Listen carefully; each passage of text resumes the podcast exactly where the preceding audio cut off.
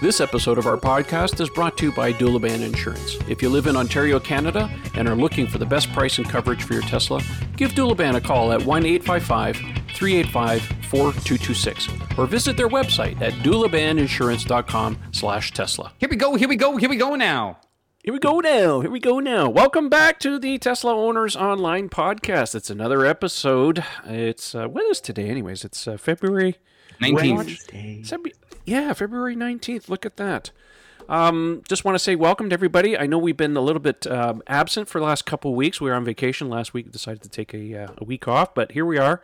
Got lots of Tesla news, and we will get to viewer, listener, and questions a little bit later in the show. By the way, if you're new to the podcast, thank you for joining. We hope you enjoy it. I know that uh, sometimes giving us some of your time is uh, valuable, so we certainly appreciate it. If you ever want to send in questions for us to answer on the show, just follow my Twitter account. That's Model 3 Owners. That's the short tag. Or you can search for Tesla Owners online, and I publish a, uh, a Google form where you can submit the questions during the day so that we'll answer those later on. Joining me this evening is Mr. Eric Camacho in this square. How you doing, Eric? I'm doing well, gentlemen. How are you today? Excellent. And down below is our good friend Raj coming in from California. How are you, Raj? Hey guys, good. How are you? Great. Thanks for joining us this evening uh, to talk about all things Tesla. Now, later on in the show, we're hoping, if all things go well, um, our good friend Ian Pavelko will be dialing in from his. Well, he's he's on the road right now, so he's going to dial in whenever he can, and uh, we'll have a chat with him when he gets in. So, without having much more ado about that, let's jump in. We got some Tesla news to cover here. So, in case you hadn't noticed, uh, if you have a standard range or a standard range plus Model 3, guess what? You have a new upgrade in your upgrade tab or in your Tesla account. You can now purchase or activate for $300 US the rear heated seats on your car because Or the toasty people- buns mode. Well, you know, if you live in a if you live in a colder climate, it can come in handy for passengers. I don't have a lot of passengers in my car, but uh, yeah, for the lots, a lot of us um, that need that. Now, Raj, I remember you you took the you took the rear seat out of your car Yeah. um, because you had a Gen One seat and you went to the Gen Two seat, right? Yep. Okay, and two connectors on both sides. Two connectors on both sides. Plugged it in. Tested it out. It's good Yeah. to go. All the seats Okay. have the uh, the rear seat heaters in. Yeah, I think for efficiency reasons, Tesla during the manufacturing process just decided, you know what, let's just put all the same stuff in the car. Well, mostly because there are some things that are missing out of the standard range plus, and um, we'll just do the software as a service thing because this is a discussion that uh, seems to come up once in a while. Um, that Tesla is certainly adding more features as they go. Um, I'm sure there's going to be some other things for these cars that they'll do. I mean, the first thing that they're charging for now is the is the data plan now for people and uh, now we've seen this. We did the uh, the two thousand dollar performance upgrade just recently, so I'm sure they have some other things up their sleeve. So, yeah, software so, software as a service thing is a is a is a big thing. Um, so yeah, look for that. If if that's something that's of interest to you, you can go into your account and you can upgrade your car if you have that. And just a Um, fun fact on that is that Mhm. none of the cars when Model 3 first came out, the rear seats weren't heated either. So it actually was like That's true. second or third software update. Um, I think uh, Trevor, you covered that in my video. the uh, the rear seats were were activated via software update. That's true. There were many things that were activated later on. The software when when I first saw the Model Three, this was uh, September of 2017. Yeah, September 2017. Um, the software was really rough. Um, For those of you who've been around a long time, watch some of my videos. Ken and I did a video where we had early access to like a sub 260 VIN car, and we went over every inch of that car. And one of the things we didn't show in the video was how buggy the software was. Let's put it that way. A lot of stuff has changed since then. I mean, it's a lot better now, but back in the day, I mean, the, the computer was crashing all the time, and I think that's one of the reasons Tesla said, "Please don't show the car." but, anyways, we didn't put it in the video, but it is what it is. All right, moving on. Uh, Tesla has made a uh, a change via a technical note. I'll bring up the technical note so some of you guys can see it here. Uh, there's a policy change regarding supercharging or fast charging on salvage cars. Um, if you guys are fans of the uh, Rich Rebuilds video, he just did a video on this recovered a lot of this stuff. So I'm not going to rehash everything he said, but I will go in some of the the um, some of the data points. So Tesla basically says in this technical note, and uh, by the way, the links to everything we talk about tonight will be in the podcast. Yep, links down below. Um, if you're listening, it'll be in the show notes, of course. But uh, if you want to see us talk and stuff, you can go to the YouTube channel after the fact. Anyway, so Tesla says that they do not recommend purchasing a Tesla that has a salvage title. Later on in the technical note, they say Tesla uses the following resources to confirm whether or not a vehicle has been classified as salvaged government or regulatory agencies, Tesla approved body shops, uh, results of other internal investigations, independent vehicle uh, history agencies, for example, Carfax. And look at this internet forums and vehicle auction sites. Hmm. Wonder what kind of forums they're watching. Uh, later Reddit? on, they go. Uh, well, yeah, well, no, Reddit, Reddit too, sure, whatever. Yeah. I don't spend a lot of time there, but anyway, they go on to say a little bit later on the technical uh, in the technical note that once a vehicle is marked as being unsupported or having a salvage title, supercharging and or fast charging through third-party chargers is permanently disabled. They say that Tesla reserves the right to deactivate supercharging capability on any vehicle we be uh, we believe uh, would be unsafe. If vehicle mm-hmm. is found to have been modified to enable supercharging and or fast charging through third-party chargers, meaning if the car has been reactivated, Tesla may take legal action and seek compensation. Contact Tesla Business Resolutions for the appropriate region if you learn of modifications that would enable supercharging or fast charging through third party chargers or an, uh, by an unsupported vehicle. So essentially, what Tesla's doing here is that they have a little snitch program of sorts through um, yeah, through these uh, venues here, like uh, government agencies, their own body shops. I, I, and, I see nothing wrong with it. I, I, think it's actually a smart move in their part to do that. I mean, if you have a salvage vehicle, and you plug it into a supercharger, all of a sudden something catches on fire, it's short, something bad happens. That's Absolutely. a liability problem for a lot of people. Tesla's like, we want no part of this. Yep. So they're going to disable it. They're protecting themselves, they're protecting the customer, but yeah. you have some people that are like, well, I should have a right to repair and do my own things. I own the car. Why are you disabling this? But I mean, when but like in certain states, when you salvage, when you have a salvage title, you know that's that's a very big problem. Like here in Florida, the way we manage vehicles that are salvaged is different than it is in some other states. But ideally, if you have a title, like if you, if I get a rebuilt title here in Florida, you can do that. But registration for the car is going to be different. The costs are different. The applications are different. Um, you know what legal rights you have are going to be a little bit different because of that. Um, and ideally, if I had a Tesla that was totaled in an accident, say airbags deployed, the car got totaled, but someone goes to a, a, salvage yard, takes the vehicle, and decides to rebuild it or whatever else, yeah, there. I can understand the person saying, right, you maybe rebuilt it, maybe you had someone help you rebuild it, but ideally that car is not as safe as the car was before the accident. So Tesla's going to say, we're not going to lie to re- use supercharging. I don't see anything wrong with that. It might bother the person who goes, well, hey, that's not fair to me. I said, right, but you're choosing to get a salvage vehicle that I, most people would be like, I don't want a salvage car. Like if you were to tell, if I if I could buy a used car and I found out that's got a rebuilt title, I'm not buying that car because it means it's been in a really really bad accident before to the point where it's not drivable. And said, I'm going to fix it for a lot less than buying a new car. I'm not going to buy it off of them, no matter what, how conditioned the car is in. Yeah. Well, there is a burgeoning industry of people trying to get into business. I, matter of fact, I heard from mm-hmm. some guy uh, today in Canada who's trying to do the rich rebuilds thing himself and starting up a business doing minor repairs. Um, I mean, these are still early days um, in a lot of ways with the Tesla thing because. Um, I mean, you can't just bring your car to any dealer to get the battery pack looked after. I mean, we're talking 350 to 450, 400 volts. Uh, that'll kill somebody if you're not careful. So obviously, I mean, the user batteries, uh, the batteries in the Teslas for the average person are non-user serviceable. You you can't go in there and, and mess around. Uh, yes, there's a there's an industry people pulling out the modules, especially the S's and the X's, because they're a little bit easier to uh, to deal with with the modules in that case. But um, yeah, no, I understand Tesla's uh, position on this, but again, you know, you're going to have some people who are like, well, why are you taking away services?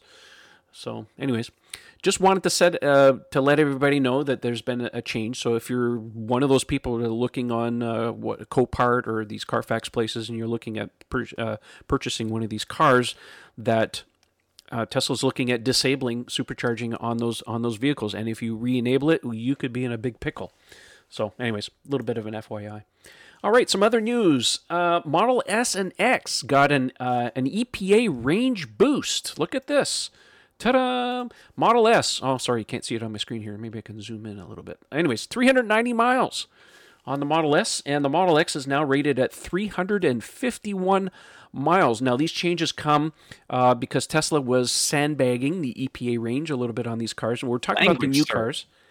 Sandbagging. What's wrong with that? I'm kidding. It's, I'm, I'm it's You're thinking about something else, Eric. Please. you sandbagging son of a bitch. Is she still in the house? Oh boy, oh boy. Uh, family show. Uh, I have to put that tag on there. Anyway, so Elon did take to Twitter because somebody, and I don't have a link here in front of me, um, but someone had asked, you know, look, we're so close to 400 miles. Like, what's the deal? Um, Elon basically responded, it, would be possible to get to 400 miles with improved uh, wheels and tires for all previously made cars. Now, keep that with a grain of salt. When he's saying previously made cars, he's talking about the current generation, which is basically the Ravens. So don't think that you have a 2013 Model S and you can get 400 mile range because you can't get a battery pack for those. Do you think though that so with the Ravens are the ones that are the Raven S's are the ones that are almost hitting the 400 now, Yep. and then they would essentially hit that 400 with the upgraded wheels. But I took it a little bit differently. I took it that the wheels would help improve efficiency. So let's say in this case, what are we talking? Fi- Uh, what is it? 394. Th- 390 for the Model S, Three, and 350, 351, 351 so for the you're Model essentially X. looking at wheels that would give you 10 more miles uh, of efficiency and ideally like couldn't those wheels be put on an older model s to essentially give 10 miles that's the way i took it as i took it like the new ones i don't know Yeah, I, I, would, would think that's possible. The thing is with, with Tesla wheels is that they're not generally light; they're pretty heavy. So if you go aftermarket wheels, we all know this. If you get aftermarket wheels that are lighter, that's a lot of inertial mass that you're losing. So it's it, it's better for efficiency. Um, the EV01 wheels that were you know that Ian and I had tested and stuff, they're just as efficient as the um, as the Aero wheels that Tesla puts out, and they're lighter. So you get some efficiency um, improvements that way. So the thing that I have with all of this, and it really comes down to this very simple fact: it's just a selling point. It's just it's like how great is it an electric car that a few years ago could barely crack hundred miles, and now we have electric cars that maybe are approaching four hundred. Tesla owners don't drive the full distance their car can actually go without stopping the charge somewhere along the way. You're not going to try to test it out going, let me start at 100% in my garage and see how far I can go before I get damn near zero. Like, no, you're not driving 310, 350, 390. Like, you're not going to do that.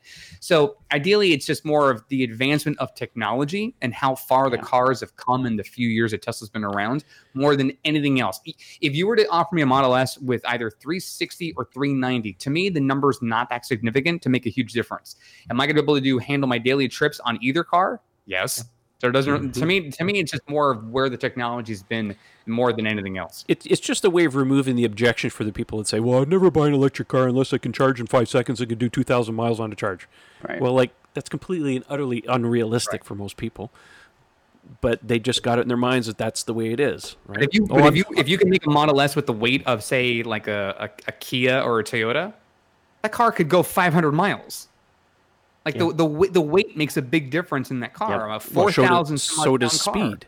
Yeah, That- of course. A Model S will do way more than 390 miles if you only drive through 30 miles an hour, Yeah, for hypermiling it. Yeah. true right? Yes So, anyways, very true anyways, it's nice to see these improvements. It does help, and uh, you know, with further advancements in battery technology, that is surely coming this year.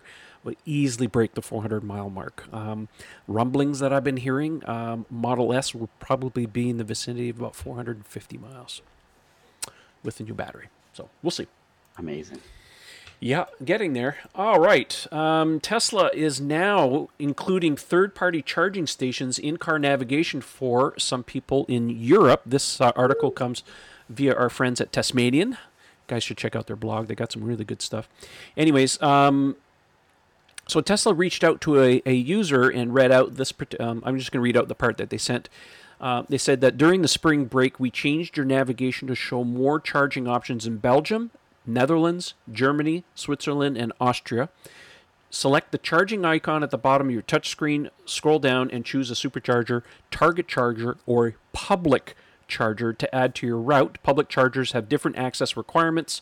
You may need to download an app such as PlugShare or Plug Surfing, sorry, um, and then create an account to use the charger. This uh, functionality will be implemented in future software updates and will be um, and will and we will continuously add new chargers. I think this is awesome. I, I think they should bring this. I mean, yeah, I do have the PlugShare app on my phone, and it's nice to see the destination chargers in the Tesla. But having the public chargers on there would be Oh, yeah. really, really nice.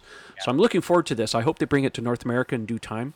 The fact that they're do- that they're doing it now for Europe for these particular countries leads me to believe that this is this is actually going to hit us eventually too. So. All right. Um, another piece of news here. I had uh, one of my Twitter followers reached out to me, and uh, Neil Patel. And unfortunately, I can't seem to. Let me if I can bring my screen down a little bit. You guys can read this. I don't know. I'm trying to put it on my screen here. Anyways, he uh, he hit me up and he says, "Hot tip from the Tesla bloke at CIAS. That's the Canadian International Auto Show. He drove the Model Y test vehicle, and it has USB-C ports for the rear connections. He's talking for the passengers in the back. So a little tidbit there. Can't confirm it. Won't deny it either. But uh, for those of you who were wondering about that, that's a possible change. So, anyways, hopefully, um, maybe sometime next month or the next month and a half or something, when we get our hands on a Model Y, be able to confirm that. Again, they're just talking about the USB ports for the passengers uh, behind the center console, not necessarily front. So, who knows? Anyways, a little bit of intel for you if you're curious. Um, all right, another bit of information. A trip labeling could be coming to Teslas soon. Our good friend Tim Dodd, the everyday astronaut, went took to Twitter and asked Elon. And he says, "Small but easy feature request. I'd love the option to label every trip as work or personal right there on the screen when you put the car in park. Doing it."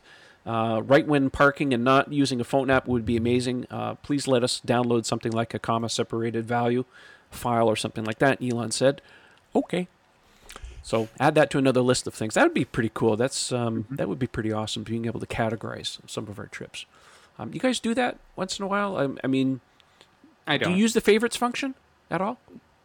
I use the favorites Mhm. just for additional addresses outside of home and work, but um, but I, I I would look at this as being very useful for you know someone who's you know I mean uh, Trevor you you would probably use this because you used to drive a lot for work right so just being able to Uh, not so much that. anymore, but but I mean like even for like expenses and things like that right just Oh, yeah. be you know here you go Yeah, here's the mileage yeah, that would be awesome. Yeah.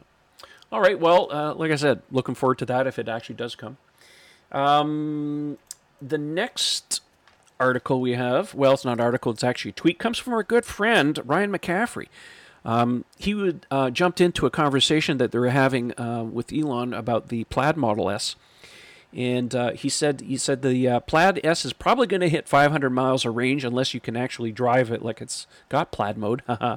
um, as Elon has already stated, that we'll have a battery pack larger than 100 kilowatt hours. That's my guess, at least. Elon said there uh, there's a tough performance versus range trade-off. Plaid has absurd performance while holding range roughly constant. This car's going to have legs, man. I'm looking forward to seeing Wow. what what they're going to be able to do with this. Uh, you know, Model S, as nice as it is, um, I mean, a lot of people are waiting for this ultimate refresh, so to speak. The Plaid is obviously the car that's, in my opinion, the car is really going to get all of the new stuff: new Yeah. battery pack, tri-motor setup, ultimately an interior refresh. That's you know most people really want something like that. Uh, in my opinion, it's not a matter of if; it's just a matter of when. Yeah. That's the time to do it. Later this summer, early early fall. Mhm. So um, I think that would really give that car um, you know some legs to keep going. What it means for the Roadster down the road, because again, the Plaid thing is pulled largely from the Roadster. I think um, what was it Ryan said, um, or or no, it was Franz. Franz on Ryan's podcast. Remember, he said the Roadster needs a little bit more time, but it's going to be better in every way. yeah I'll be interested to see what they improve on that car. I think it ties in with battery, right? This battery day thing that's going to be happening. Mhm. Well, I still wonder like where all that batteries are going. You know, like remember when we looked at the at the diecast, right? There's no frunk. There's got to be some batteries in there to weigh down the front so you don't lift the car up. I mean, Yeah, that, I that don't is know. true. Uh, I thought that was a little bit odd about that because I mean they're pretty faithful. Those diecast and the diecast Yeah. models that Raj is talking about, it's the 1/18th scale ones you can buy on the Tesla shop. He and I both have one of the Roadster ones. Matter of fact, it's right behind me here. Um, yeah, they don't have a front trunk on Yeah. that thing, so What are they? What's in there? Squirrels, hamsters? I don't know, man. Batteries. Tons of hamsters and wheels. Yeah, so it'll be interesting what they what they do with that. Um, uh, we'll talk about batteries here in just a second, but I think there's a lot more really coming down the bite. Eric, you wanted to say something? No, I was saying you hamsters and wheels. I squeaky, squeaky, squeaky. Oh, squeaky, squeaky. Okay, all right. Um, right. Are we looking at cobalt-free batteries in China for the Model Three? This comes from uh, Reuters. May I bring it up for you guys? Um, Reuters has a source uh, who prefers not to be named, but they're saying that Tesla is in the advanced stages of talks to use batteries from CATL, and uh, that's a company called Contemporary Amperex Technology Company Limited, and they are looking at using no cobalt in these batteries. Um, cobalt is one of the most expensive metals in electric vehicle batteries. Um, these batteries will be an LFP, which is a lithium ion phosphate. It's a little different chemistry. Uh, Tesla has been talking to the Chinese manufacturer for more than a year to supply LFP batteries that will be cheaper than its existing batteries by a double digit percent. Um, said the person directly involved with the matter who was not authorized to speak with media, so declined to be identified. EV manufacturers typically use cobalt, uh, nickel cobalt aluminum, or NCA, or nickel manganese cobalt, or NMC batteries. Um, you know, cobalt's one of these metals. It's a byproduct, by by the way of of uh, refining copper. It's one of the metals involved. Um, 50% of the cobalt production in the world comes from the Congo, and it's a little bit of a political hot potato in a lot of ways. Um, the use of LFP batteries will also help chief, uh, elect, um, chief executive Elon Musk meet a 2018 promise that Tesla would cut the use of cobalt, which costs some 35, uh, $33,500 a ton, to quote almost nothing. So I thought, you know, a lot of people are wondering what's the deal with cobalt. So I did a little bit of digging, and I'm not going to really get into all the science of it and stuff. But as I said, cobalt is a metal. I know, I know. I'll, I'll put links to everything if you want to read about it. Go crazy, but I'm just going to give you the Reader's Digest version here. So, cobalt, they say, is a metal that's typically produced as a byproduct of copper and nickel mining. And Panasonic and Tesla for its vehicles use so called NCA chemistry, which is nickel, cobalt, aluminum. Other companies use NMC, uh, N, NMC, which is nickel, manganese, cobalt. And the reason Tesla uses NCA as opposed to the other one is because the aluminum doesn't dissolve like manganese does in the electrolyte.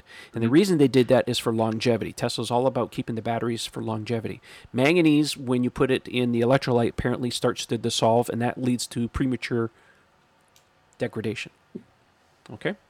So I have to be careful. Uh, um, oh man! So that's the reason that they're doing this. Um, I don't think at the end of the day it's going to make all that much difference. The reason they use cobalt in the batteries is because, and I have to look at my notes here again.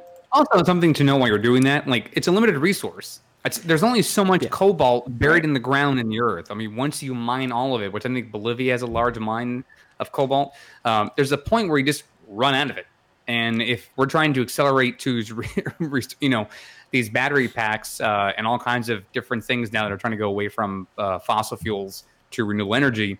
Uh, you can't always have cobalt in your batteries because you're going to eventually run out of it. So yeah. it's good that they're seeing other solutions down the line. And I'm sure, listen, I'm sure there are scientists and labs all around the world trying to develop new solutions that don't require cobalt and some other uh, things, maybe not even using lithium uh, as an ingredient in their battery packs. But um, I think the more we can do to get to solar uh, without the need for a pack to store much, or at least very very small packs at that for smaller footprints. But uh, but yeah, these are all limited resources, folks. We only have so much of it. Yeah, exactly. So the reason they use small amounts of cobalt is is the cobalt apparently helps the rate of performance, the rate at which the power is delivered. About 10% of cobalt appears to be necessary to enhance the rate properties of the battery. I think it's part and partial to them, you know, getting to 250 kilowatt with V3 supercharging and stuff. So that's the reason they use cobalt. Now I'm sure they have other chemistries and stuff that probably won't affect it quite as much, but that's the reason they've traditionally used cobalt. So obviously, with new chemistries that are coming, and we have Battery Day coming soon, hopefully, uh, where Tesla will lay it all out and say, "Look, we have new batteries with X, Y, Z." And um, anyways, I'm really looking forward to that because I think it's going to be pretty breakthrough. Our friend Sean Mitchell, who does the um, all EV, all things EV uh, YouTube channel. Um, apparently, talked to some people. He's under NDA, can't disclose what he knows, but even he is very excited about that. So, looking forward to having that. By the way, we will have Sean on the show fairly recent, uh, fairly soon. Um, he has some uh, some stuff to discuss as far as what's going on in uh, I think it was Colorado regarding some legislature stuff. So, Mhm. anyways, he couldn't make it tonight, but he was uh, willing to join in. All right, moving on. Um, Elon says that they will ramp the amount of service loaners at service centers when repairs take longer. This uh, comes from our friends at the uh, John at uh, Silicon Valley Owners Club. Uh, he had asked Elon um, if you know if Tesla will ramp the amount of loaners for each service center, particularly when uh, high dense places like Palo Alto uh, members are taking uh, they're, they're saying members aren't getting loaners for work that's done on warranty uh, when it takes about two weeks. Um, Elon said that they was he was going to take action on that, so hopefully they'll fix that. Again, the loaner situation, you know, they've been not doing as much loaner stuff as they have been. Uh, they're doing more of the Uber credits for people that need short term. So, I'll see what I get tomorrow. I'm taking the car in for uh, hardware three, oh yes, that's right. so we'll see. Did they tr- tell you how long it takes? I, I've heard anywhere from five to twenty-four hours to do stuff. No, I guess it all uh, depends on the software, right? No, nothing. No, just nothing. I actually Expect to 24 call hours. and- yeah, and, and I, I I tried to reach out to one of the uh, service guys over there, but Yep. didn't get a call back. So Earl was- just there had- was- Earl just had his done, and it took 24 hours. And our friend Melinda, who's one of the form uh, moderators, had hers done. I think it was only five hours for hers. So it seems to I be think, all over I think it's matter of prioritizing and what's on the schedule for that day because I can't imagine they would take a long, long time, especially for Model Threes when it's you just it's in the glove compartment. It's not it's not hard to get access to it. Well, I don't think it's that. My understanding from talking to people that have had it done is that it's the software. They have to re-download the software and re-image it, and that's the thing that sometimes it takes, sometimes it doesn't. They have to redo it several times. Well, I'm not using dial-up. no, no it's, not the dial-up thing. I know, but I'm saying, but like, it, I can't, I can't imagine that if you're using SaaS as a as a solution now, that it's going to take you know 20 hours to do the entire thing. If it's let's say Yeah. let's say it's two hours of labor, it can't be 18 hours of downloading and updating software. That, that would be ridiculous. Because if you're talking a fleet of hundreds of thousands of cars that are getting FSD at some point, that would not be a logical thing they're going to do, even if they're phasing it in steps now. Like I know cars come with HW3, but if you're still going to eventually use software for some of the changes, I would think it'd have to be a little bit easier than that. But again, it Don't could just be it could just be like who's scheduled in in the service center, who knows how to do the upgrades, how many cars are on the schedule for that day, you know, what sort of appointments came up last minute, what can mobile text do, you know. I mean, it's a, probably a number of different conditions. Yeah. 20, 24 hours at least is their buffer, but I would suspect it probably takes closer to eight hours on average than it is the 24.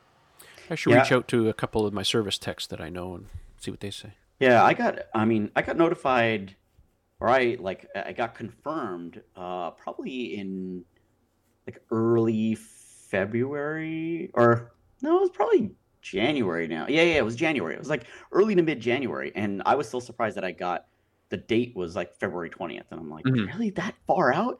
And at that time, only a few people I knew online had had it. Like I know Joy had gotten hers, Mhm. and then um, and then it was funny because people have gotten their gotten theirs um, scheduled and delivered before I've even had mine installed. But in Mhm. a way, it's kind of good. Like let's let them get used to it and and make it faster. So I'm hoping, fingers crossed, that we're right here at the epicenter. You should know how to do it. You've done a couple Mhm. by now, and it should be easier. So I love I love how Rod just used two terms for California: epicenter and far out. Both in each of them the opposite of what normally they're used for. He's not even a native Californian. like, kind of like epicenter normally means a bad thing. He uses it as a good way, but when he says far out, man, it's like, damn, that's just far out. That's At least a, he didn't say groovy. my kid's gonna have four birthdays before this thing gets installed. listen, uh, after it gets installed, it's gonna be rad. I pre- I predict the video. There's another one. By Where the way, I? I, I find it funny that folks who get it, the first thing they do is put a video. Go, look, I can see cones and traffic lights. I'm like, congratulations on spending Yeah. three thousand dollars so you can see traffic lights on your car's display. True enough.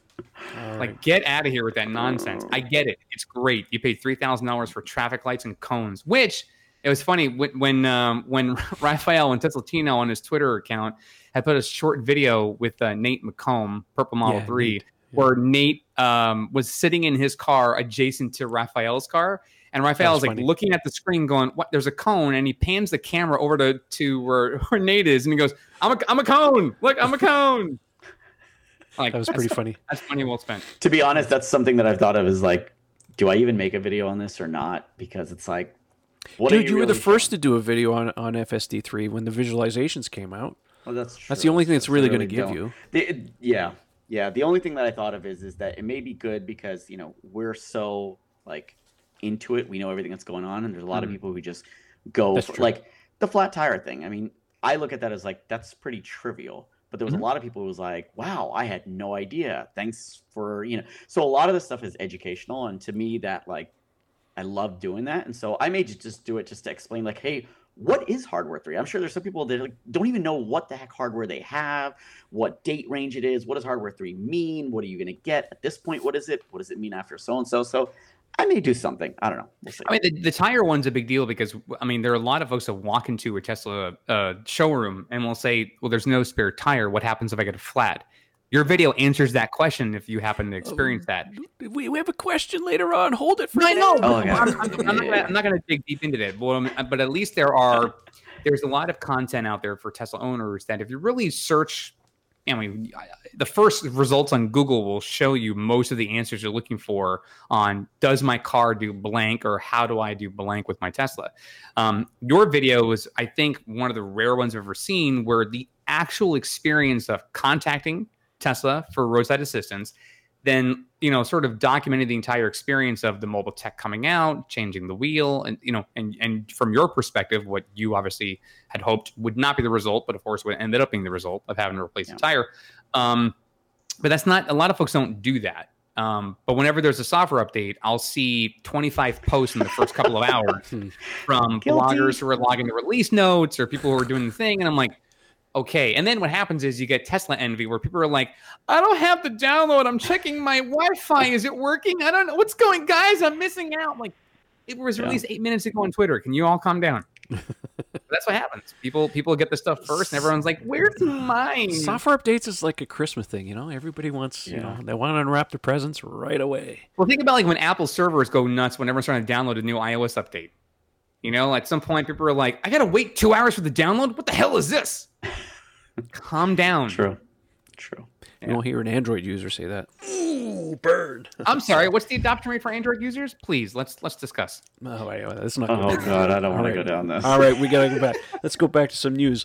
Um, listen, uh, looks like the uh, Gigafactory Berlin progress continues, but there's still a time crunch to be cleared. Um, to have the trees cleared by mid March. Uh, this article comes from our friends at Inside EVs. Um, uh, Tesla has to complete preparations by mid March, or the construction might be delayed by six to nine months. Media reports that the Berlin Brandenburg Higher Administrative Court has temporarily halted the site preparation for the Tesla Gigafactory 4, also known as Gigafactory Berlin. The reasons are environmental concerns raised by activists, a local environmentalist group called the Green League, uh, Green League of Brandenburg. Uh, the court said that they have ordered Tesla to stop clearing forests near the land uh, land near the Berlin capital uh, to build its first European car and battery factory. The court ruling comes after the state environmental office gave a green light to clear 92 hectares of forest for the plant. Uh, it should be noted that this forest is a, um, a tree farm, and it was due to be cut down eventually, anyways. They're saying uh, planning permission has not been granted yet to build the Gigafactory. However, the, um, Elon Musk's company is preparing the ground at its own risk. It should not be assumed that the motion seeking legal protection brought by the Green League lacks any chance of succeeding, the court uh, statement added. Tesla's in a hurry because preparation must be completed by mid March, otherwise, construction could be delayed uh, six to nine months due to the wildlife breeding period. So it's not necessarily the trees themselves. In this case, this early part of it is due to uh, a lot of wildlife. I mean, we've talked about this in the past before. They had some endangered bats, and I also saw some pictures that looked like some ant hills or something like that they had to move. Um, I've seen all kinds of stuff. I have a friend of mine who built a, a fancy home by the beach, and he had to go three consecutive nights of not seeing these uh, endangered toads, of so to speak. They had to build a corral and make sure there was no toads in there. Anyways, lots and lots of environmental stuff sometimes, um, even though they're not really endangered because there are lots of toads around. But anyways, that's beside the point. All right. Um, so I don't know. We'll keep an eye on this. Uh, I mean, I don't expect the Gigafactory in Berlin to be as fast as the China one. That's for sure. Um, but um, yeah, they got to move uh, because you know Europe needs uh, cars cheaper and faster. Uh, this whole business of Tesla making cars at the start of a quarter to ship them off to Europe, just for everybody to wait to the end of the month uh, or the end of the quarter to be able to car cars in North America is not good for logistics. This is a, a thing that Tesla suffers from a lot of times because they got to realize the profits of the cars by the end of the quarter. So they have to do these shifts. I mean, uh, I mean, there's people on the forum say, I just ordered and you know my car is not due for six to eight weeks. And I'm like, well, that's just because of the way Tesla produces their cars. This is why they need more factories. Um, there's also been talk recently. Elon has said that um, he was it a poll he posted about uh, Gigafactory in Texas. Yeah. Right. And then change his location to Austin. Yeah. Keep it weird, man. Yes. I really feel like we should name the show uh, the test the Trevor reads the internet podcast.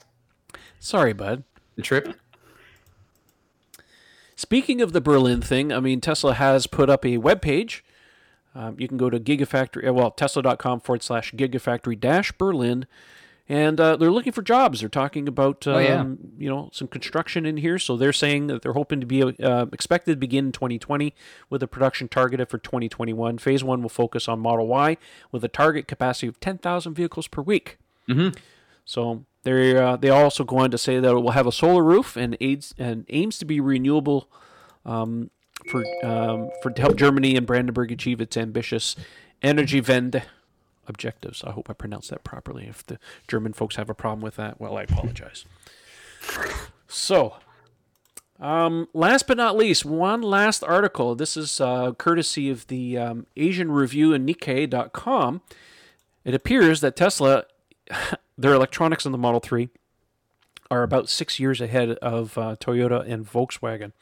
Oops. Um, yeah, well, basically, the, the article says that uh, what stands out for is Tesla's integrated central control unit, or the full self-driving computer, also known as Hardware Three. Uh, one of the Japanese um, uh, engineers at the automaker examined the computer and says, "We just can't do this."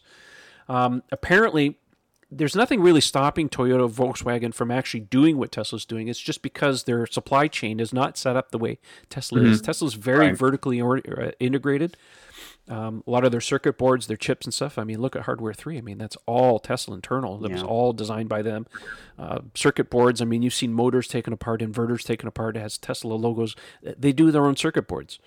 Um, I also think that uh, Tesla has considerably less circuit boards well, not circuit boards, I should go back, CAN bus modules than most other manufacturers use for their cars because, I mean, they have a central computer that does most of the talking rather than relying on disseparate computers trying to talk to one another, built by different manufacturers and trying to get them all to talk to one another.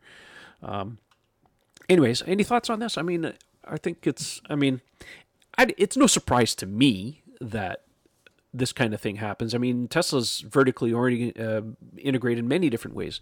Eighty percent of their plastics, from my understanding, is all done in house. Uh, they build their own motors. They build their own drive inverters. Um, battery packs are all done in house. Battery cells very soon.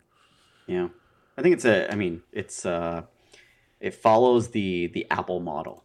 Um, you know, Apple did same kind of thing, right? Early on, they were relying on you know other. They had a vision, and they relied on other you know tech to get them there and build what they were looking to build. And as they learned, they they grew and uh, and brought all that stuff in house. And when you have everything in house, you control it fully. So you control that customer experience end to end. You put in whatever you want. You're not limited. Um, so I, I mean, I think it's it's great, and if that doesn't give you a sign of where Tesla's headed, then I don't know what what will. Yeah, well, as long as you understand that uh, being vertically, I mean, it has challenges, and I think a lot of ways Tesla ended up being vertically um, integrated by necessity, not necessarily by desire. If you go back and look at their history, when they when they built the Roadster originally, they had to sell it almost at a loss. It ended up costing way way more than anticipated because they mistakenly thought they could do what other manufacturers did, which was, well, we'll just design the car and we'll do final assembly and everybody else will build everything. Well, it turns out that's true, but the problem is when you can't get suppliers to return your calls or nobody wants to do proper work for you, hmm. you don't get the pricing that you need. So the supply chain with cars, I mean, there's a lot of shared parts with a lot of cars. I mean, mm-hmm. Volkswagen, Volkswagen Group, God, they share so many parts with, with their different cars. It's not even funny. So in Tesla's case, they had to go vertically integrated because they couldn't get the pricing, they couldn't get the suppliers. Yeah. They're better footing now. I mean, they made a lot of noise about the Model Three having A list suppliers now instead of B or C list suppliers. Um, but I mean, um, the other thing too was um, I remember when the Model X, when they were trying to uh, get the seats going, they had a lot of problem with the seats in the Model X, specifically the second row seats. They ended up bringing that all in house, so now they make all the seats for the Model Three in house. Um, so that was out of necessity. It's not that they couldn't get the parts; it's just the suppliers just didn't do their part. Um, same thing, Model X Falcon wing doors.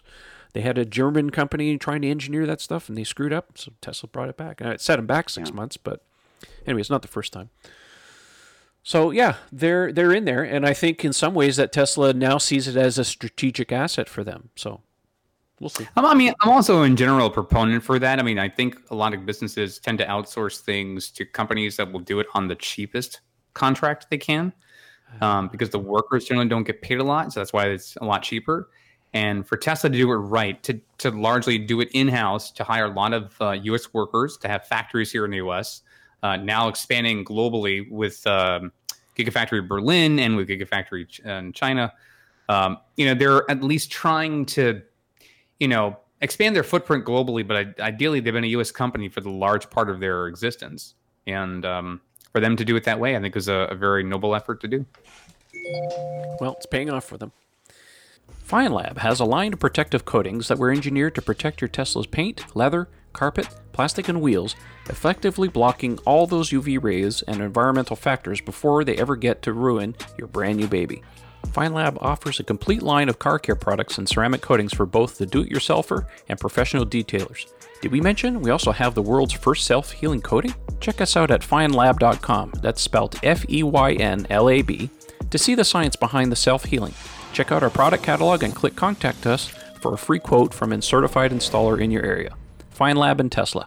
We were meant for each other. All right. Well, we've come to the end of the news, thankfully. Let's move on to the section where we answer viewer and listener questions. Again, just as a reminder, if you want to send us questions for the show, uh, follow my Twitter account. That's at Model 3 Owners, or you can just search for Tesla Owners online. The day that we do the podcast, typically on Thursdays, but because we had some uh, scheduling conflicts and stuff, we decided to do it early this week on Wednesday. Anyways, we put out a Google form where you can submit questions. So, Having said that, let's move on here. First question comes from Larry. Says, "Has anyone had a tire blowout while on Navigate on autopilot? How did the computer handle it?" Bueller. Hmm. while on Navigate on autopilot, I, geez, I would hope that it would throw up warnings and slow the car down and pull you over. Man, the last time I had a tire blowout was 20 years ago. Yeah. Can't answer that one. Sorry, Larry. Don't know. I would hope with Tesla's active sa- safety that they would they would detect something like that. I mean, at very least, it would detect you know loss of tire pressure, which Raj you're familiar with. Yeah, and that was kind of interesting too. Is that I mean, I was reporting 40 psi, which is ridiculously low, um, but I was still able to drive completely normal. Uh, so I don't know. I mean, that kind of makes you wonder if that um, would it slow down? Would it stop? I mean, at 40, it should have basically limited my speed. That's what I would think. Actually, brings up a good point. That should software should be able to say, "Hey, you're at 40 psi in one of the tires. There's no way, even for even if you're like on the track, you're not going to be at 40. So yeah. there's no reason for you to be that low. Something's wrong. You're limited. well, like the thing is, I wonder in the context of the question, is he saying a blowout in the traditional sense of a, of a blowout, which is the tires basically just exploded? Uh, in which case, my thinking is the car would just make you all of a sudden have to take manual control, and you'd have to steer the car. I don't think any way is going to safely pull you over because you just, you just lost an entire yeah. wheel. But how would the car know that it was a blowout? I think, the, I think PSI, sudden drop, sure. sudden drop in pressure might be a good indicator. And there's, the there, there's some expert that would tell you. I mean, I mean, I've seen a number of times where even just with NOA and AP, uh, that my car, even though there's nothing environmentally that I can see, the car makes me want to take over control for some reason. Um, so my hand, that's why again, hands always need to be engaged with the steering wheel anyway. Yeah. Uh, and I'm sure they probably factor that into their software design, which is in extreme cases where you have to suddenly take over, the car is just going to deactivate it. You better Yeah. you better be ready to go. Well, you know, there's only one way to find out. Let's do a video. We got to Let's do a video, man. Who's going to put the car on the I'm line, out. right? I'm not, I'm not signing any waivers. I'm not doing putting anything. the uh, the spike strip down and Hell, who's putting up their car for this test? I'm not. Well, exactly. I'll put the Cybertruck up against that, but be, not uh, my you precious know, Model 3. the cost of one tire? Maybe, uh, Yeah, exactly. We'd have to reach out to Ian for some help on that one. Ian's already speeding. You know, put some scripts out for him All to right. see how his car. All right, next question comes from Cec- uh, from Cecil. He says, "If your state doesn't allow a showroom, would you have to pay extra taxes when buying a Tesla?" I live in Arkansas, but the closest showroom is in Missouri. I know uh, I can order online, but not used to the buying experience going out of state. Thank you.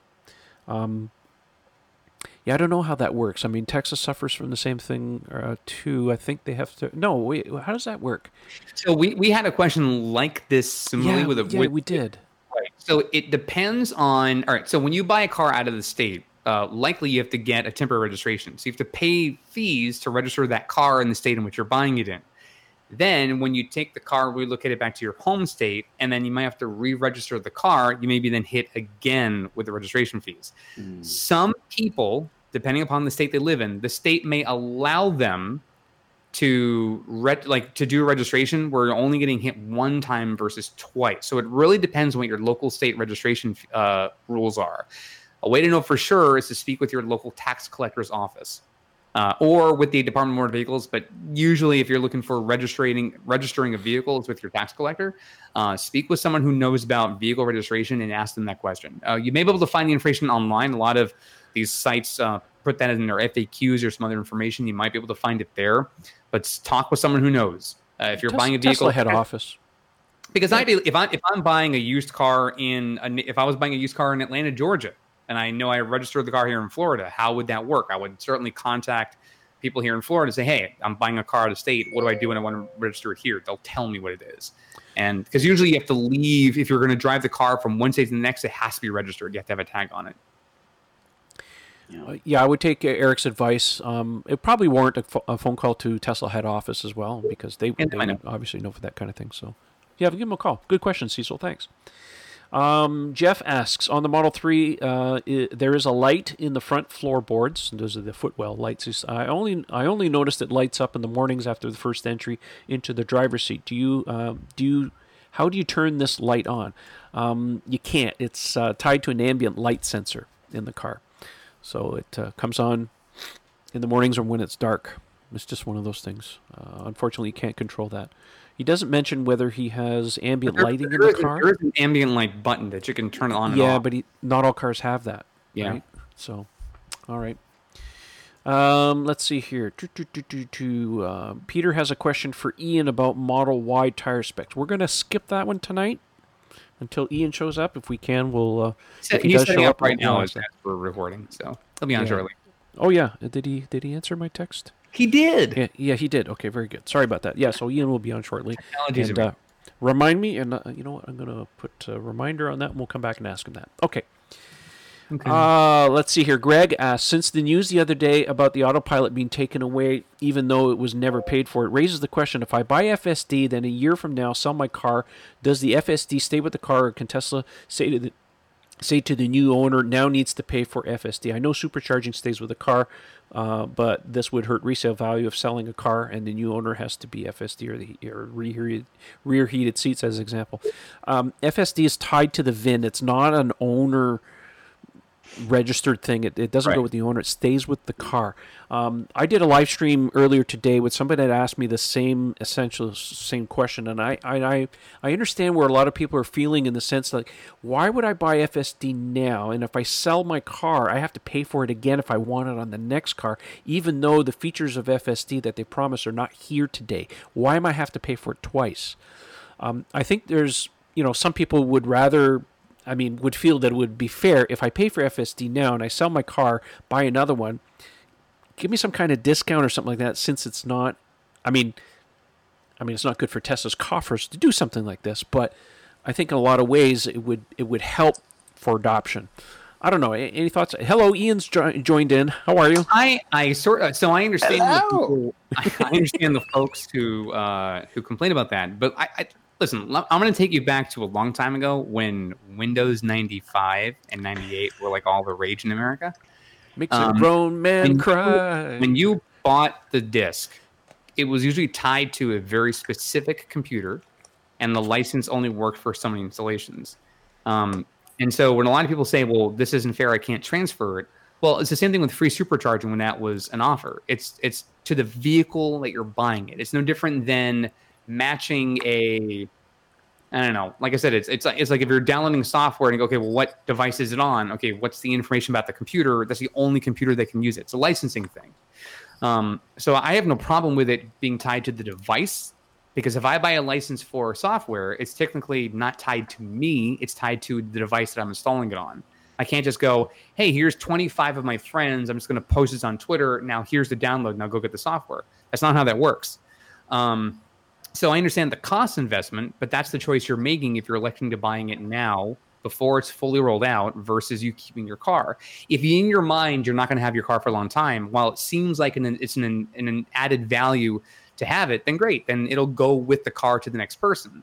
Right. But that's why you're buying it. You're buying it to increase the value of your car, not That's to the way I look at it. bank account. Like, and to me, that's a selfish rationalization. Like, I mean, it sounds kind of harsh to say it that way, Yeah. but seriously, if you're spending three thousand dollars early for FSD, it's not for you; it's for your car. So it's it's no different than if you wrap your car. If you get into an accident, your insurance company's not paying for the wrap you put on because that's not what came with the car. But if you bought FSD, then yeah, that increases the value of your car. Yeah. And if you feel like you're not getting anything with it, you are getting a pretty badass computer or computer with it. Yeah. That's one way to look at it. That's what I. That's the way I looked at it. Ian, thank you for joining us. Hello, gentlemen. How's everybody doing? I'm very well, thank you. We're almost done. Raj, Raj is here. Eric is here. yeah. yeah Um, nice. Ian, Ian was on the road. That's why he couldn't join us. Um, Ian, do you want to answer a question real quick, or do we want to talk about something that's going on? it's tires. It's tire Well, related. It, it's definitely tire related because How you feeling? everything in my world is. Um, The wheels in the bus go round and round. They do. They do. They've been going round and round a lot in the last 36 hours. So the question Um, is, um, since we have now that we have some idea on the Model Y tire specs, what would be a reasonably priced winter tire recommendation for the Ontario winters? And what about wheels, assuming an upgrade from black steel rims? Hmm. Um, I'm gonna Cool. hold off just a little longer because we want to be a thousand percent sure on, on, on the specs. We have the tire sizing; that's relatively easy, and I mean there's a whole plethora of tires. I'm I'm reluctant to go and, and start throwing out recommendations on winter tires for the same reason I, I do with anything else. It's really dependent on what the customer's needs are. So I highly recommend that anybody looking for that answer would join the forum. And we have really excellent discussion groups, both for, for summer slash all seasons, and then a, a different one for winter tires for Model 3. The rationale is going to be about the same. The sizes are not the same, and you might find there's one or two models that you know apply to Model 3 that don't apply in why, and vice versa. But Mhm. the whole discussion is like, how do you drive? How far do you drive? Are you an aggressive driver, a mild driver? Do you want absolute ice and snow performance, which is over here, or do you really want like lots of grip when it's nice out with some ice and snow performance, you know, so a higher speed tire. There's this whole litany of questions. So I ask people, give me your top five list. What are the five, you know, where, snow, ice, whatever. Uh, they have to be quiet, they have to be long wearing, they have to be low price, price doesn't matter. Rank that stuff in order, throw it on the forum, and then we can we can dissect it. I'm sure we'll start a separate one for the Model Y um, once they start rolling out but but for now, yeah, I would say let's let's just be a thousand percent sure, particularly on the wheel specs, because there's certain things like the load rating for the axles and things that we don't have yet. I'm 99% sure. Well, I know the numbers, but I, I want to see hard numbers like actual placards and so on on the vehicle to be. a How could you percent be so sure? That's a CYA ever uh, answer if I ever heard one.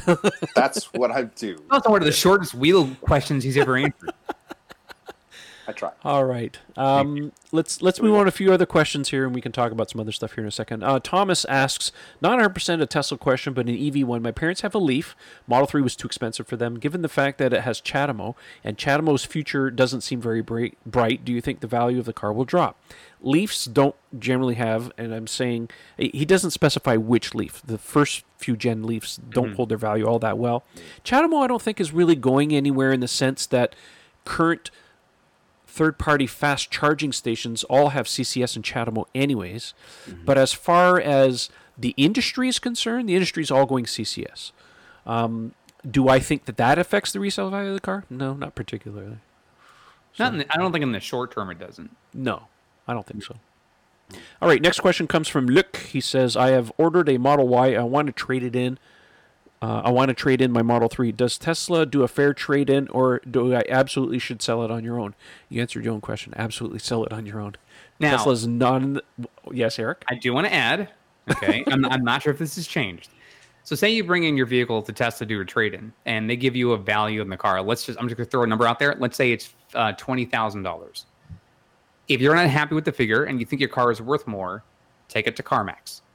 CarMax will do a free assessment on your vehicle, uh, no obligation. Just they can they'll weigh the car and give you a price on the spot. It's valid for seven days. So let's say you take that twenty thousand dollar assessment, and CarMax, without knowing anything, gives you twenty nine thousand or twenty seven thousand or whatever it is. You take that that assessment while it's still valid in those seven days back to Tesla. They honor that price.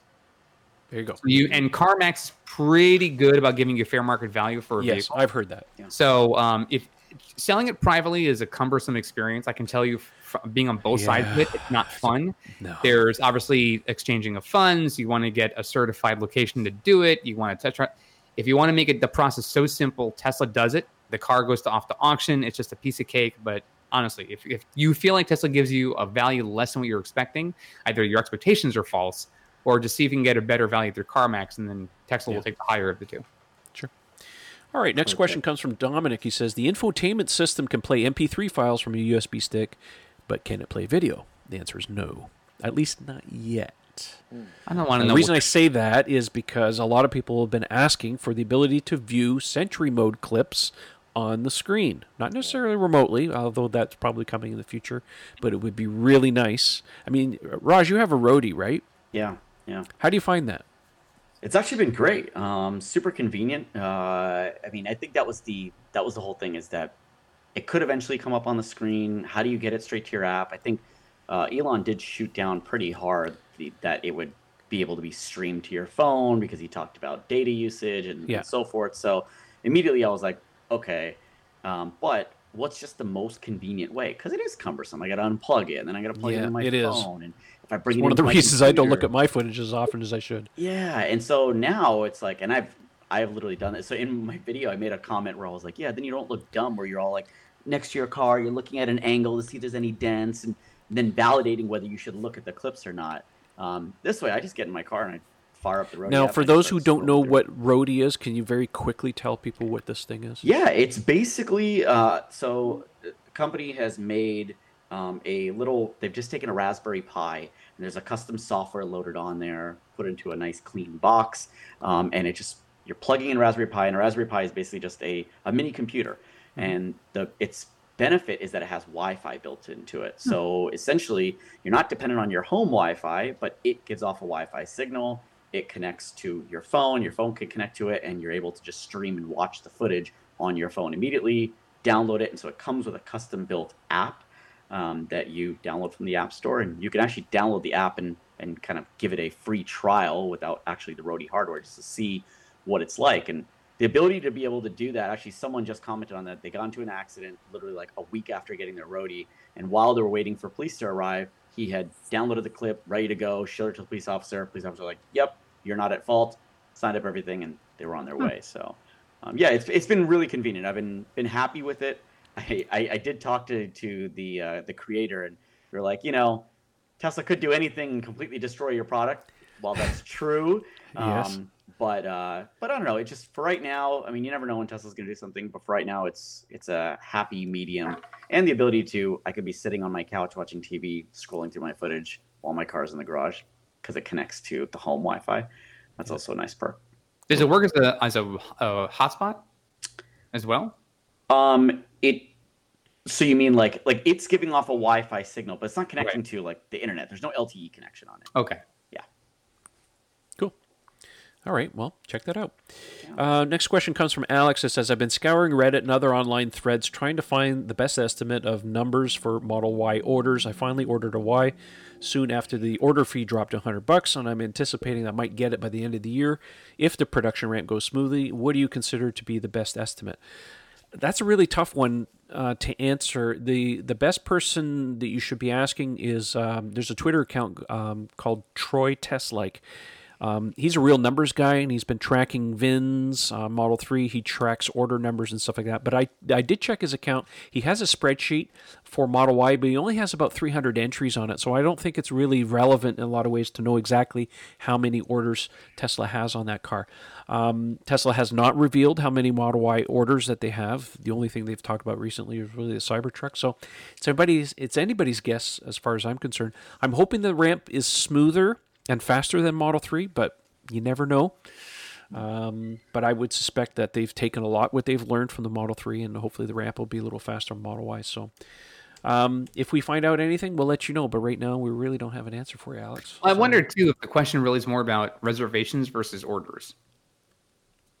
Well, he says ordered. Order well, orders is a hard number to get because there's not a lot of orders.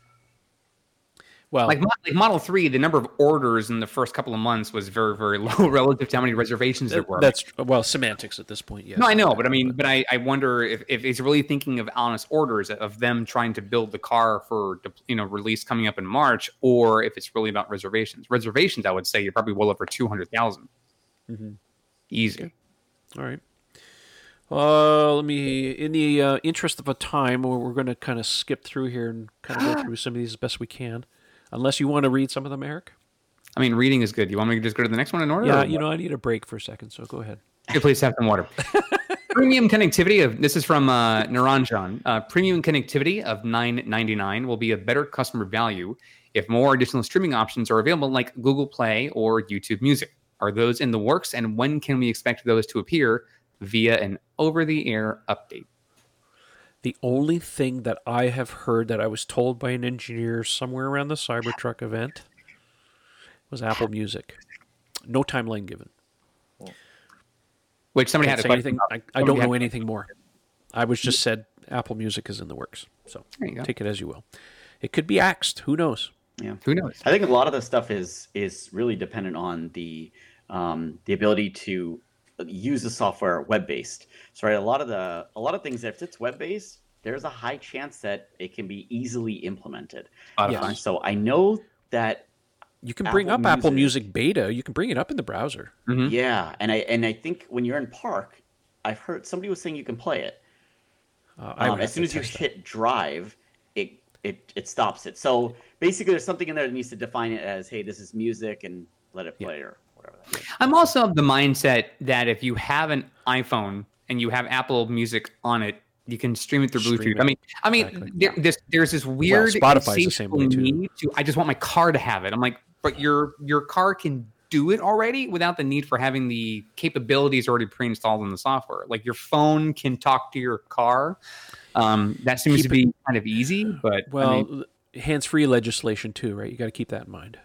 Well, I'm saying, but once you're connected, all the controls are in your car's audio. Like you, the steering wheel, I can skip, pause, play. Like I don't understand what the problem is. Ah, that's not. I, I, again, I, Same, I know, I, I, know. did that with Spotify, and I hated it. Now, no, I know. I, Yeah. and again, I know there's limitations, but you're you're making these engineers, you know, work around the clock to do a thing that your car can kind of already do. I mean, look, the YouTube thing's pretty cool because if you're charging, you can watch a video for you know 10 minutes while you're there. That's kind of nice.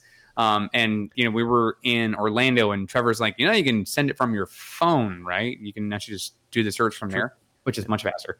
Um, but yeah, like if Apple, I mean, if Apple Music comes and nothing else does, yeah, that's okay. You have a multitude of options now for audio listening. So I, I don't think there's any question that a lot more of these services will make their way. It's just a matter of engineering resources and Right. demand. and what All they're right, permitted, what they're permitted to do, for that What's the next? Yeah. What's the Yeah. next question, Eddie? Eddie. Eric. Comes from Eddie. Thanks, Tim. Uh, I had mobile service come to my house to replace the charge port pins as part of a service bulletin. what exactly was the issue with the original pins, and this is the only bulletin to be issued for the Model 3. Uh, I Ian. can answer that one because I had it done. Yep. Um, In here? in the, uh, the the the I think the correct term is the pawl, the little pin, which true. goes in and, and locks the the handle in position when when your charge handle is in there, had a tendency to ingest water. Basically, if water somehow got around the handle and in, it would go down to the bottom of that area. It would go into the little tiny little gap around the pin, and it would start accumulating in the actuator, the little piston that would move the pin in and out. And what would happen in winter is that would freeze and then that Mm. prevents the pin from moving. And of course it always happens at the worst time when that charge handle is like in there and you can't get it out. So your car is now welded to the charger which is not good. Yeah. been there done that. So what happens is they change that um, that little actuator part uh, for a new design that's got a drain on it. And the new one that they're installing now i think all of the cars in production have had them since april i want to say of 2018 so almost a year now but um, th- there's three versions of it. There was the original one.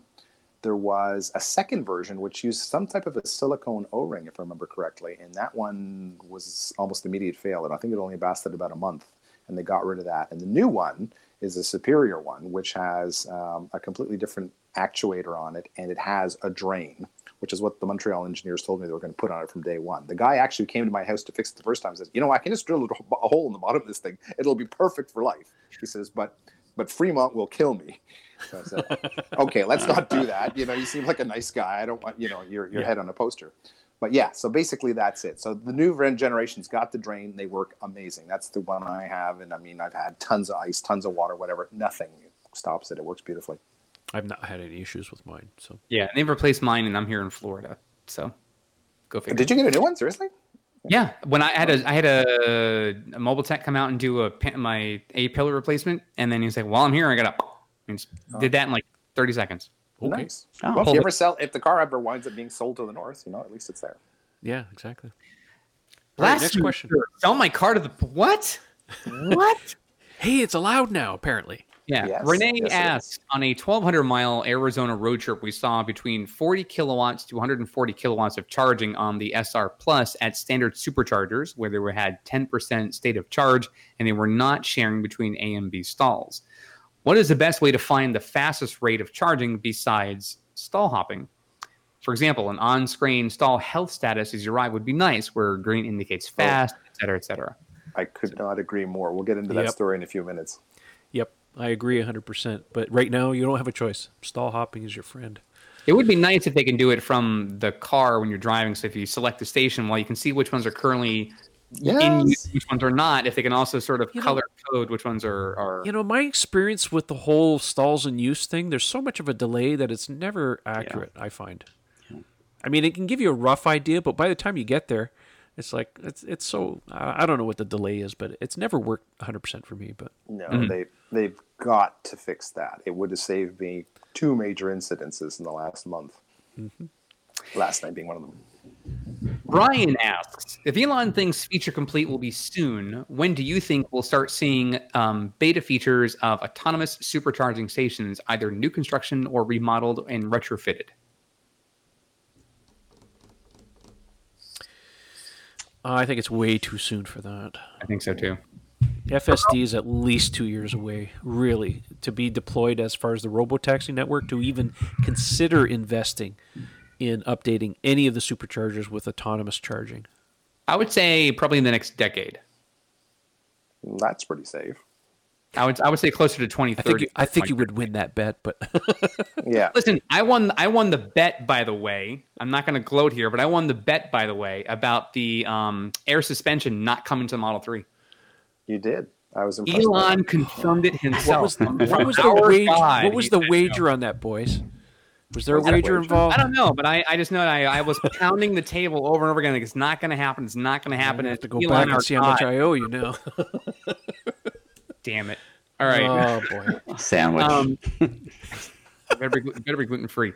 Um, Kenneth asks, I'm going on a road trip in September in his Model S from Michigan through the Upper Peninsula to Ontario, taking the new supercharger network to Hope, British Columbia.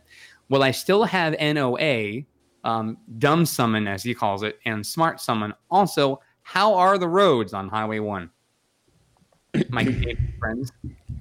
Well, if he has NOA now, assuming he has FSD or EAP, it doesn't say exactly when he bought his car. Mm-hmm. When you cross over, yeah, you you don't lose that. You have that. There was a time when when the U.S. got NOA and Canada didn't. It was geofence. There was Right. many people that went down to the U.S., rebooted their car, put an entry in, and even if it routed them back to Canada, um, they would have NOA until they crossed the border, and as once their uh, trip was over with, they would revert. My experience, having gone down to Florida because I have FSD, I thought I would get the FSD visualizations. When I was in Florida, I rebooted my car several times, never showed up. So it was certainly not geofenced in that case. Uh, so there's something else at foot here as far as that's going. So Steven asks For those with Hardware 3 that did not purchase full self driving, do the enhanced visualizations show up? Also, is it just me, or have software updates been very few and far between recently? Well, the latter is yes. There's been Yes. fewer. Yeah. Yeah. But yeah, do do the visualizations show up for those that do not have FSD? no, That's right. you won't you won't get them because there's a dedicated button. Raj, you've seen it. Um, enable FSD visualizations beta, and that only shows up if you have FSD hardware three in your car and you've paid for FSD. So it's one of those things. It's it's like right now it's kind of eye candy, um, but it is something Total that they eye will have. Yeah, it's total eye candy, and it is something that they will have as part of. And and they're going to add more stuff. Right now it's you know Yeah. trash can cones and lights and you know railway crossings and who knows what else. I mean puppy dogs and cats. Who knows? Yeah.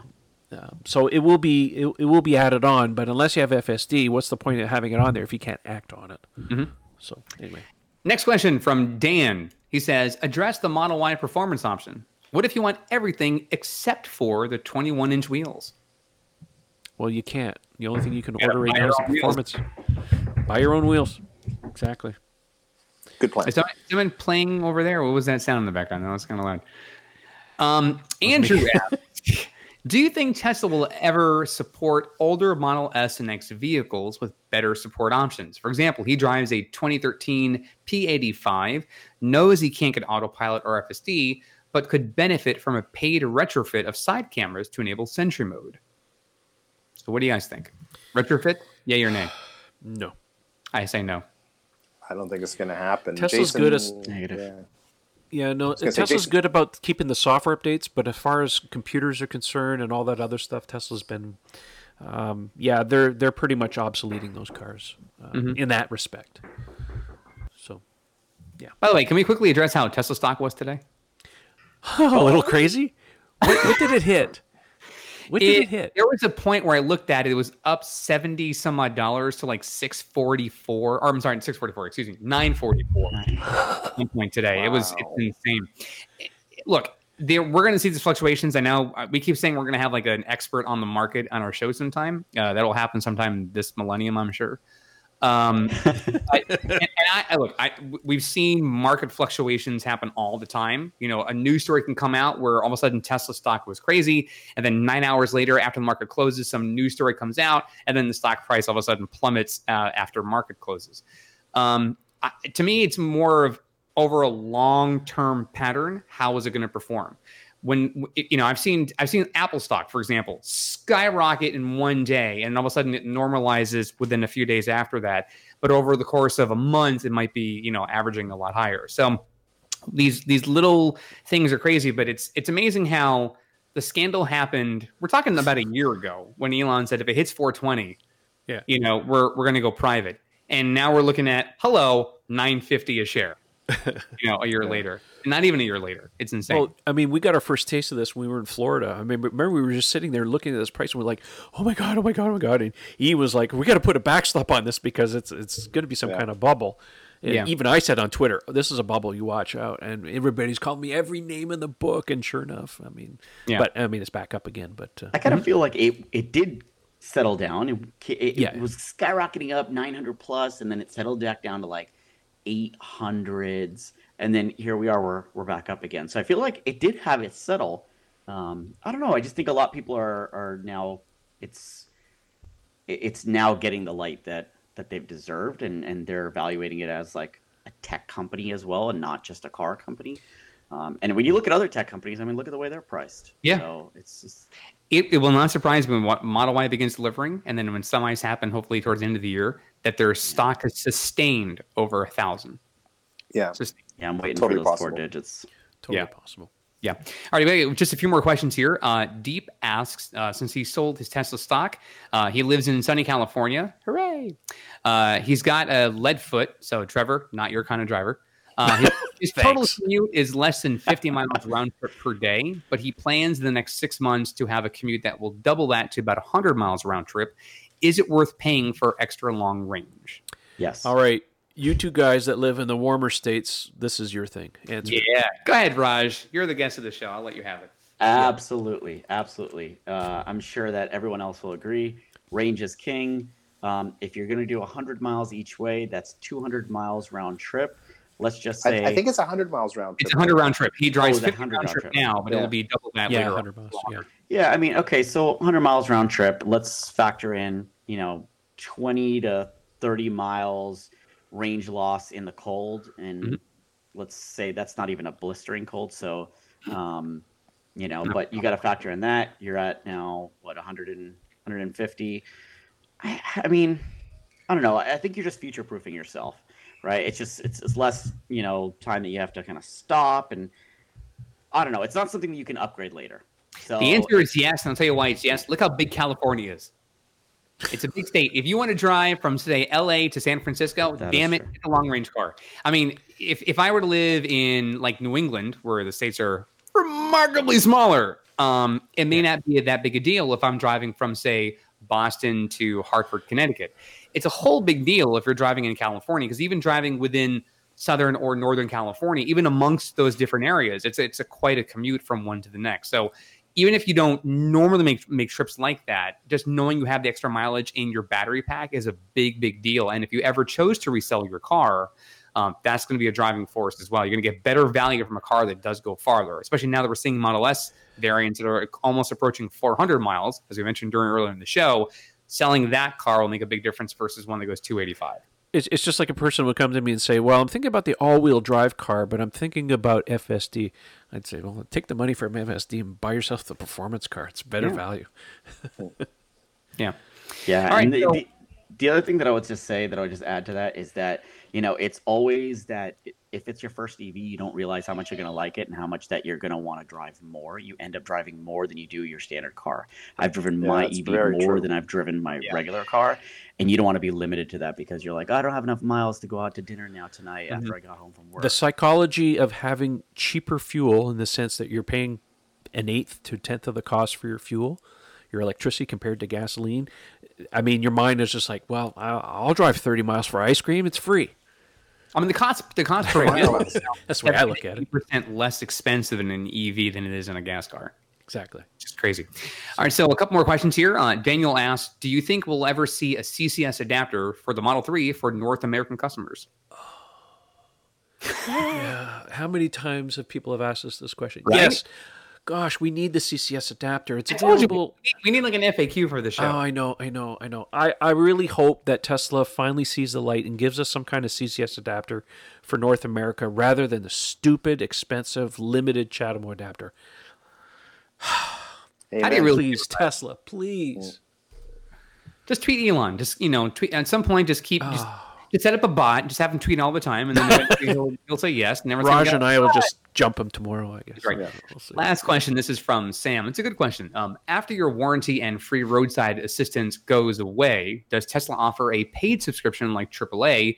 If not, what do you recommend?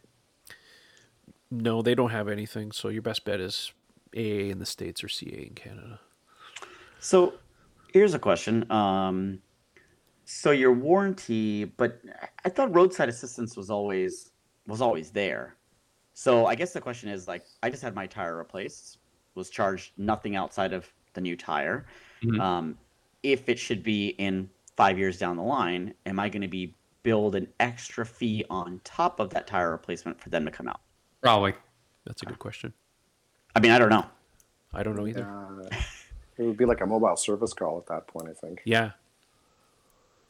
I mean, we'll we'll find out soon enough because when some vehicles, some old old Model S's start uh, you know, eclipsing their their. I mean, it's one thing to be like out of a certain warranty coverage, but then what happens if your car is completely out of all warranties? You know, then what? Um, but we'll we'll find out soon, I'm sure, as more and more vehicles come online like that. Well, you know, roadside assistance. Uh, I mean, other than tires, I mean, you're going to flatbed the car, so standard rates kind of apply, right? I think it depends what they're coming out for. I mean, if, I if you're having, you know, if you're having them come out because your 12 volt battery died, you know, is that is that fully covered? Or in the case like if you're going to have a wheel fixed, that obviously comes at a cost. I mean, sometimes they'll just change the tire and then you can just go, and then at some point they'll deal with the charges later on. But I'm sure you're going to pay for the time the person's doing that eventually. That can't be free Yeah. forever. Yeah, exactly. All right. What do, what do you think, Ian? You're you're you're kind of mute on the subject. Oh, I mute literally because I was just about to lay into some heavy coughing here. My throat is shot. Uh, yeah, I look. I agree with you. I, I think ultimately, you know, nine out of ten, I think roadside assistant things are, are wheel and tire related. So, you know, how much would Tesla charge uh, opposed as opposed to like a CAA membership or something like that? But then, or or a AAA. Problem with AAA is they're not going to have like loads of spare Model Three or Model S wheels Mhm. and tires pre-mounted as Tesla does. So there's, there is something nice about having that service available to you. But my question is, when does it expire? After the four-year bumper-to-bumper warranty, or after the eight-year powertrain and battery warranty? Yeah, I don't know. You know what? I'll ask tomorrow. Yeah, Good we, point. we should find that out, and we'll, we'll follow up. Um, Roger's having some service some- tomorrow, so he'll let Yeah. us know. Make sure you tweet no. it out. I also wonder, based on where you're at, like for example, if I'm in the middle of West Texas, which if you've ever driven across I-10, there's not a whole lot there. Uh, even the animals go, "Why are you here?" Um, the uh, if you're if all of a sudden you get a flat tire out there, how long is it actually going to take a Tesla mobile service person to come out to your location? Are you waiting a day? Are you waiting for nine hours? Like, you know, and those sort of things matter as well. Uh, you know, because a person has to drive out that far. Are I mean, for that person, the round trip commute from where they're coming from to where you're at to do the f- repair, I'm sure you're going to pay something for that. It can't be completely free if you're going to, you know, if you're not local. So I'm sure there's some things involved. It'd be nice to find out if anyone knows or has a receipt for that. Be sure to share it with us. We'd like to find out. Yeah, absolutely. Well, that brings us pretty much to the end of the questions. And um, yes, thanks for everybody for submitting. Uh, we love these things, and uh, even though we some of them are repetitious a little bit, but that's okay. You don't. Uh, you know, we can't expect everybody to watch every episode and Yes, we uh, can. know exactly what we. yeah, you should be looking at the catalog. So please watch every episode before you send us a question because we don't want to repeat ourselves. like 19 months. Well, since Ian has finally joined us on the show, um, Ian wants to talk about something, and uh, it involves, well, two of us here on the podcast. So, Ian, take it away. Once upon a time, there was a very big country which had lovely charging stations at either end, but it was completely empty in the middle. So if you had a Tesla or any other kind of EV, you could drive back and forth in the west and back and forth in the east, but nowhere in the middle. The middle was no man's land. It was a scary, dark place. And then a magical company named Tesla came along and overnight, seemingly, added 25 or 29 how how many did they add charging stations between calgary and uh, About 20. sudbury yeah it was it's, it's over 20 stations so yes magically uh, all of canada since december 18th is now connected coast to coast so you can go from vancouver british columbia to halifax in nova scotia pacific to atlantic or vice versa uh, without interruption so, of course, the minute that was announced, um, there was a team out of Victoria that attempted to do it. And Trev, if you got the press release handy, if you could just look that up and just, I'd like, I'd like to give a shout out to the uh, to the two team members that their names escape my uh, my immediate memory. But in any case, uh, two gentlemen from Victoria, British Columbia, tried to do the trip on December 28th, just a week after the um, the the system was completed. And unfortunately, the weather at that point was so bad, and they were on an extremely tight time schedule, so they weren't able to to make it. They got as far as uh, from Victoria. They made it as far as Sudbury, Ontario, and then they had to turn around and go back due to time constraints. So, Kevin Bellanger and Don Goodeve. There you go. So, gentlemen, shout out for that attempt. I was I was following that. I was really hoping they were going to make it. Um, I thought that was a great project. but when they they turned around and they had a Facebook page going on it, and they said, unfortunately, you know, time constraints, whatever, we can't do it, and we'll we'll maybe try and do it at a later date. But if anybody else wants to give it a try, hey, you know, Godspeed and whatever. Well, meet somebody else. um, not long after, I think maybe about probably about a month ago, it got really serious where I started having discussions with Trev. It's like just before we went to Florida, I said, you know, what are you doing when you come back from Florida? Want to do something really crazy? And it, it like, of course, Trev being as insane as me, he said, yeah, I can do that. Why not?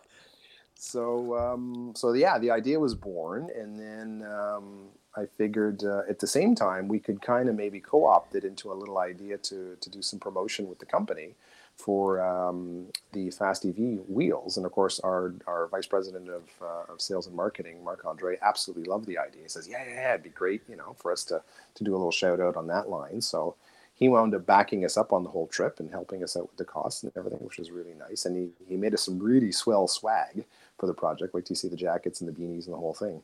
So uh, yeah, we uh, we managed to put it all together. It was very kind of last minute on my end because I was in terrible shape all the way through Florida, and I still haven't beat whatever virus thing mutation this Don't is. call it a virus, down. Jesus. Well, I don't. Nah. it's uh, in any case. Uh, the, the the short story is um, we decided to go for it. So uh, we got Magneto all wrapped up with some cool graphics. We're calling the whole thing the Fast EV Lightning Run. So uh, as you'll see, maybe in post, uh, Trev, you can throw some I've got pictures, pictures what up right now. There you go. Nice. So So there's Ian car, Ian's car, all wrapped up, ready to go. That's and, it. Uh, this this is the map. This is the route we're taking, exclusively on the uh, Canadian Supercharger Trans Canada network. We'll see in Ian. photo. Thirty-five superchargers or so. How many That's miles? it. Um, uh, it is five thousand nine hundred and forty miles. So give or take about four thousand miles. And No, but dude, hold on, though. No, that's hold on. one But way. That's Wait, one no, way. non-stop. Go, They don't live on the coast. They have to then drive from where they're at to a coastal city and Yeah. then make the trip. that is yeah. exactly what Ian is doing right now. That is ridiculous. Yeah. So I, I left Montreal yesterday morning at, at 6 a.m. and I, I made it as far as um, White River, Ontario, which is about 1,300 kilometers away. So you're going all the way out west to Vancouver and then making Yeah. the trip back east? Correct. You're a maniac, man. I know. That that he that loves to drive. Yeah. Look, man, you're talking to a guy that's So- got a seven minute commute to work. You know how bad I'm jonesing at the end of the day to put some miles in this car? So, this- Hey, this- I went for will hold me driving my car with no reason Car today. Just in Florida. I'll put the mileage on for damn sure. I'll take that offer. So Trevor, how are how is this coming together? How are you joining? So what's going to happen is uh, on Friday I'm going to drive my car to Montreal, and I'm going to fly out on Saturday to Vancouver, meet up with Ian, and then we're going to go coast to coast, and then we're going to drive back to Montreal, and then from there I got my car to drive home, so he doesn't have to drop me off. And Yeah, where where is all of this going to be contained? Is it going to be posted on Twitter? Is it YouTube? Where can everyone find all this? So I'm hoping if I have internet connectivity that will behave. I'll hopefully do a daily vlog on the YouTube channel, uh, but a lot of it will be on social media. So it'll be mostly on Twitter, maybe a little bit of Facebook, but you know how I feel about Facebook. But um, yeah, uh, on Twitter, um, I've reached out with the press release to a bunch of different news organizations on both coasts.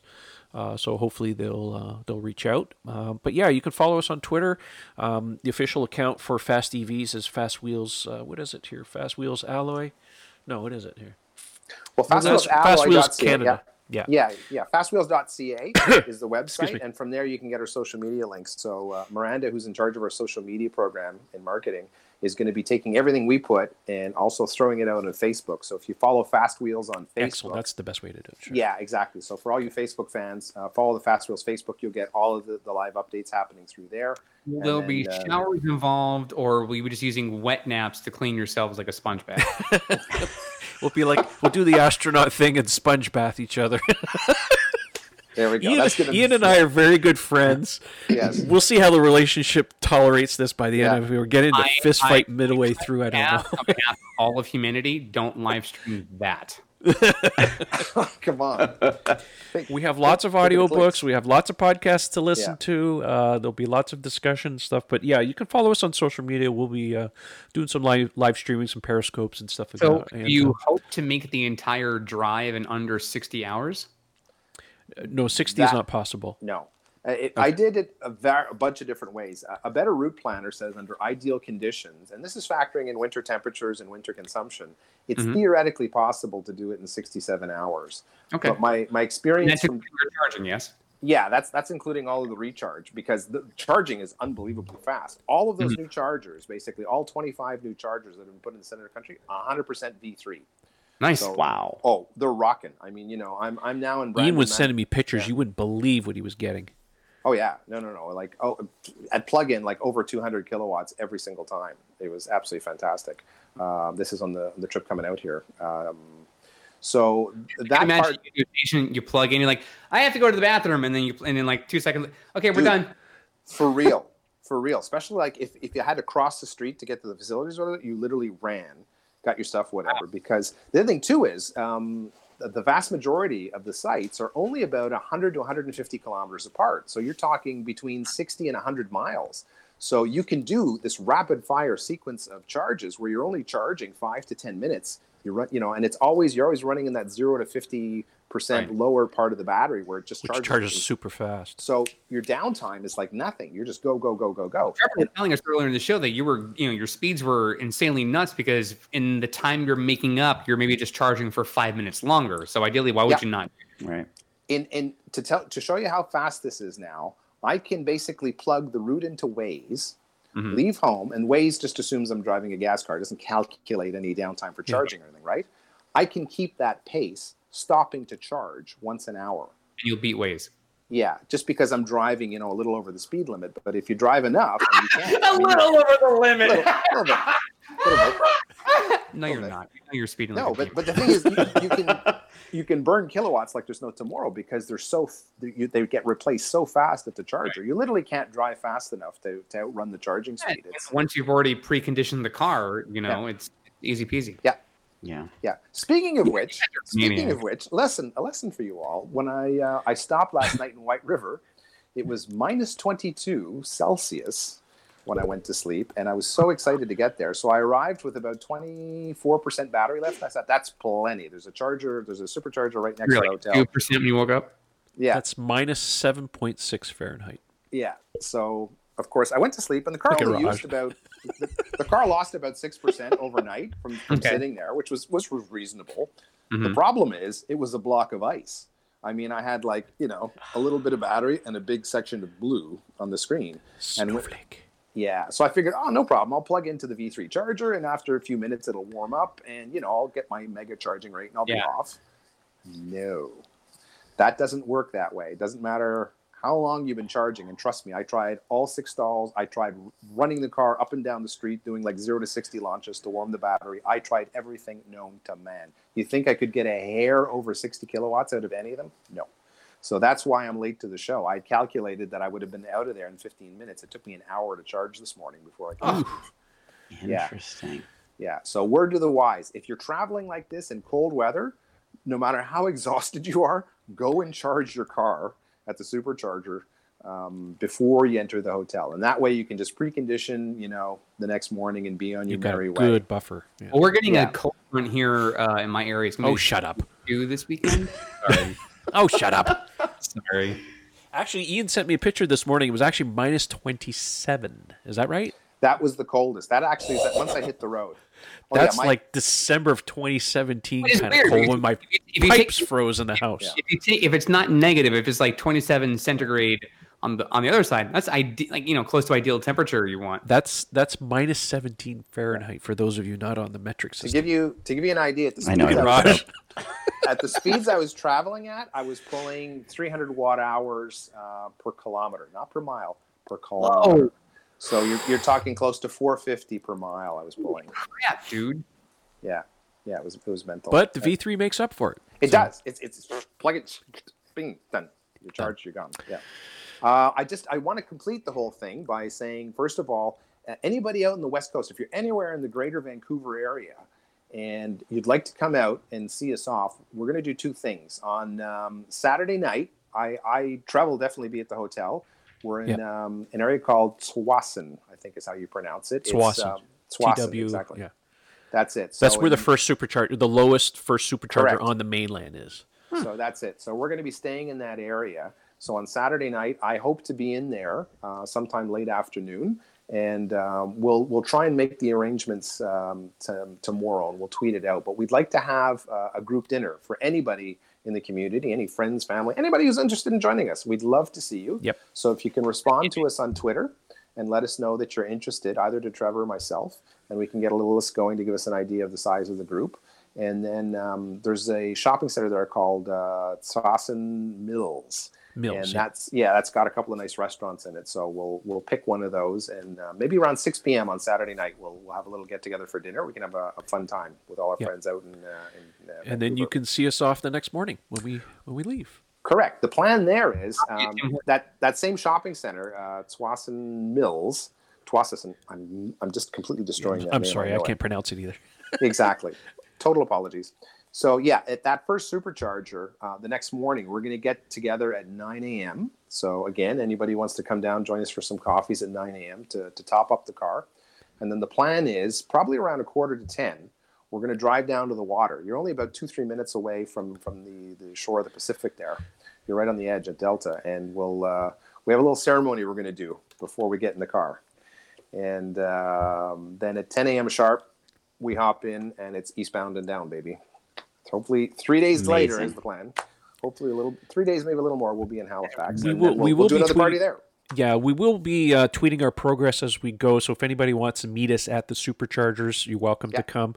Uh, keep in mind that our time we have a time crunch, so we can't you know stay any longer than we have to Hi, beyond guys. charging. Hi, guys. Lit- Um, literally, at V3s, it's they're, they're like 10 to 15 minute stops. Yeah, It's enough so- to at least come out, say hi, get some pictures, do something I cool, um, you know? I do plan on having the Glimpse app on my phone, so you'll be able to watch our live progress as we go. We will be running stopwatches, um, so that we'll have an accurate timestamp as to when we get there, and uh, yeah, as we go, and then of course um, Halifax. I mean, if you're on the East Coast, come and see us when we uh, when we finish up.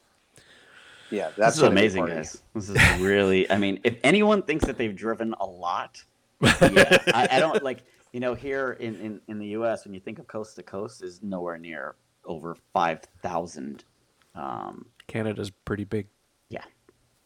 So But then a, a third of the country is on. Ontario.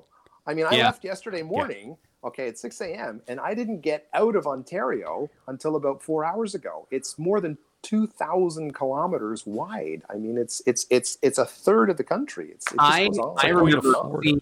Graphic on the internet, which I'm sure is not hard to find, where there were two lines on an X and Y axis. So on the X axis, which was really, really low, like right north of the US Canada border, was saying 50% of the Canadian population lives below this line. And you're seeing all of Canada. So it's this huge swath of land and like a sliver. Just all like 50% of the folks live down here. It's and too then they had cold. and there was a yeah, we're all, we're all stuck up in the border trying to get Right. some And there was the y axis, which was more towards the east. And they're saying, and 50% of the people live to the right of this line. So you can imagine just how concentrated it is in like Quebec and, and, and Ontario and all that stuff. So it is, it is crazy, crazy how massive Canada is, but really how concentrated the populace is. I mean, there are folks out west in, in British Columbia going, hi, don't forget we're here. And then, you know, you're leaving, you're driving to Saskatchewan and people are like, the hell is here? Log cabins. There's more, you know, caribou than there is certain people. I will say I'm really looking forward to seeing the West Coast again. BC is beautiful. Oh, yeah. No wonder so many people want to live there. We call it bring cash because it's so expensive to live there. Yeah. But you know what? But a and the lot, of, Rockies. uh, a lot of U.S. Uh, television studios do production. Oh yeah. Oh yeah. Next I, one. I'm, I'm I'm excited to see the whole thing. You know, like I'm a really I- I'm with you, Canadian. Ian. I've- I, I, I, I just haven't seen. You know, I've seen the Maritimes. and I've I've seen you know British Columbia and parts of Quebec, and uh, I, the whole middle of the country to me is the attraction. never like seen it there's, either. Is there a way for you You know, guys to create like a running clock somewhere so people can track from the moment you start just how many ti how much has elapsed since you've started? well, we'll have the stopwatches on each one of their phones. We'll start it at the same time. We'll keep it running. Not Yeah. paying attention to my question. I'm asking for people to go to social media and find out where the hell you are. Yes, it's- uh, we're, we're, we're going to use the Glimpse app, which is an app Yeah. you run on your phone and it does live tracking. But I'm saying, And- we'll be able to see like how like from like from 10 o'clock on Saturday, like how long you've been driving. So Yeah. if they go, if they, if they check on the site on Sunday at 2 p.m., Uh-huh. can they see how long you've been driving for the whole time? Yeah. Okay, that's well, it, but it would be a simple calculation. Basically, we're never going to stop driving. There's there's no stops. in the math. People listen. People can't do math. You know that. Okay. Ian You- is doing most of the driving. I'm the Talking relief show in Celsius and kilometers, and people are going, guys, can you just tell me what the temperature is? Because I don't want to do the math right now. I'm not. I in know it's probably it's probably a little too late for this, but I, I wonder if this would be an opportunity for uh, a world record. I looked into that. Unfortunately, without much much notice, you have to pay major buckazoids uh, Yep. to be Yeah. able to be considered. Yes. Um, and, and the time crunch we're under right now, there there's no way we could get under Yeah. that. I mean, I, I- thought about that, but somebody will yeah, break it. you need several weeks of lead time to do that. So Well, un- 16 weeks. I unofficially, I don't know anybody who's done a nonstop six thousand kilometer EV drive. I mean, and I, I, you know, internet, connect me if I'm wrong, but I don't know anybody who's done more than 4,000 miles continuous driving charge, drive charge, drive charge, drive charge. So, in and of itself, it, it'll be It's also- it's unofficial. also- It's a toll on the Yeah. human body. I mean, you, uh, it'd be one thing if you're making this trip with another person or a third person in your car. It's a whole different story taking the trip by yourself. And I know I've driven from California to Florida in under three days' time. That was hard because I'm sleeping Yeah. maybe an hour or two and then continuing to drive. It, it's not. It's not an easy thing to do for sure. And I don't sleep very well in a car, so this is going to be a real experience for me. Trevor's for so Orlando, easygoing. I think by day three, he's going to be more than a little cranky. This should, this should get Yeah. interesting. All I know is that I'm Trevor, hoping the when he shoulder drove- holds out. when Trevor drove down from Canada for the show, uh, when we did our show down here in Florida, we went to uh, Universal Studios the very next morning. So he drove up from Hollywood to my place in West Palm Beach, and then I drove the rest of the way from Orlando. And damn it, the man could not sleep in my car. He's he's literally a zombie, just like he's dead to the world. And he's like, I can't sleep. I'm sorry. I my just- wife has packed some very good drugs, and I have a mask and ear and earplugs. I mean, anyways, uh, We're going to get you all set up, man. yeah, we'll, we'll see, we'll see. But uh, yeah, so anyways, that's the plan. Follow us on social media. We're starting luck, on guys. Sunday, but uh, Saturday night, yeah, we're gonna have a dinner and stuff. So make sure you And that follow means us. that means Yep. no show next week. Yes, yeah, we won't be doing a show next week for obvious reasons. All right, Raj, since you're the guest this evening, um, it's your opportunity to shine. Tell people where they can find you, wh- wh- whatever you want to plug, buddy. Yeah, uh, mainly you can find me on Twitter, uh, Tesla underscore Raj. On YouTube, we're making uh, you know educational videos or fun videos. Uh, that's Tesla Raj. Um, yes, Instagram Tesla underscore Raj. Yeah, anywhere you look up Tesla Raj, it's the logo You'll of the find steering it. wheel. You'll find me. Well, links will be in the show description as usual. Thanks, buddy, for joining us. We always enjoy having you on. Love being on. All right, Ian, since you probably want to go to bed soon, why don't you do the honors next for yourself? So uh, on Twitter, uh, at Ian Pavelko, and Tesla Owners Online, you can find me under the handle Mad Hungarian.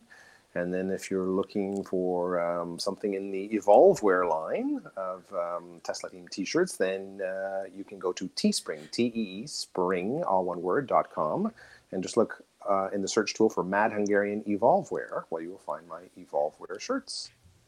Excellent. Last but not least, Mr. Camacho. Nice and easy. You guys can find me on Twitter. The handle is ECFix, E-C-F-I-X. And if you're interested in buying a Tesla or you want to get solar installation, all of our links will be down in the description for the podcast. But please uh, only use mine. Uh, my uh, my my code is Eric nine five four nine seven. That's E R I C nine five four nine seven. Use that when you get your car or when you get solar installation. Helps you, helps me. We get mileage, credits, whatever it is. And also, it's a really, really big push this year for solar credits. So please, if you want to help the environment, do your part. If you can get solar, do get solar and use Eric nine five four nine seven uh, when you make your order through Tesla. That's right. Follow that man. Um, as usual, links for everything we've talked about tonight and everybody here online will be in the show in the video description. You can follow me on Twitter, very active. The handle's Model 3 Owners. You can also search for Tesla Owners online. You can find me there. Uh, check out the forum. We got uh, awesome discussions uh, closing in on 40,000 members now. TeslaOwnersOnline.com. Got lots of uh, great sponsors on there. Speaking of which, I want to say thank you to our friends at Dulaban Insurance, ceramic coatings um, from the guys at Feynlab, and uh, last but not least, our great friends at EVANNEX. Uh, put a great show on there a couple weeks ago, EVs and T in Miami. So I want to say thank you to our sponsors who make this happen. And um, yeah, that's about it. So that's it for tonight. Again, we're not going to have a show next week. We're going to skip next week because Mr. Madman and I are doing something crazy. And uh, we'll see you uh, the following week. Thanks for watching, guys, and we'll catch you in the next one. One We'll more. see you later. One, Oh, yes, Ian, one more? One more. Just one more. One more? Um, I just forgot. Uh, I'm going to be in um, the service center, uh, the Tesla service center in Calgary at 8:30 a.m. on Friday. Just giving the Oh. car a lot, one last once over. So anybody in the Calgary area, if you want to come down and say hello and share a coffee, whatever, and hang out, that would be awesome. So any of the Calgary peeps, if you want to come down eh, and you hear the show in time, uh, 8:30 on Friday a.m. I will be there. Make sure you tweet it out and I'll retweet it and get you some action. Yeah, I will. I'll, I, I definitely will. Okay. Well, sounds good. Thanks for joining in, folks, and we'll see you in the next one. We'll see you next time. Thanks for watching. Bonsoir tout le monde. Bye. See you.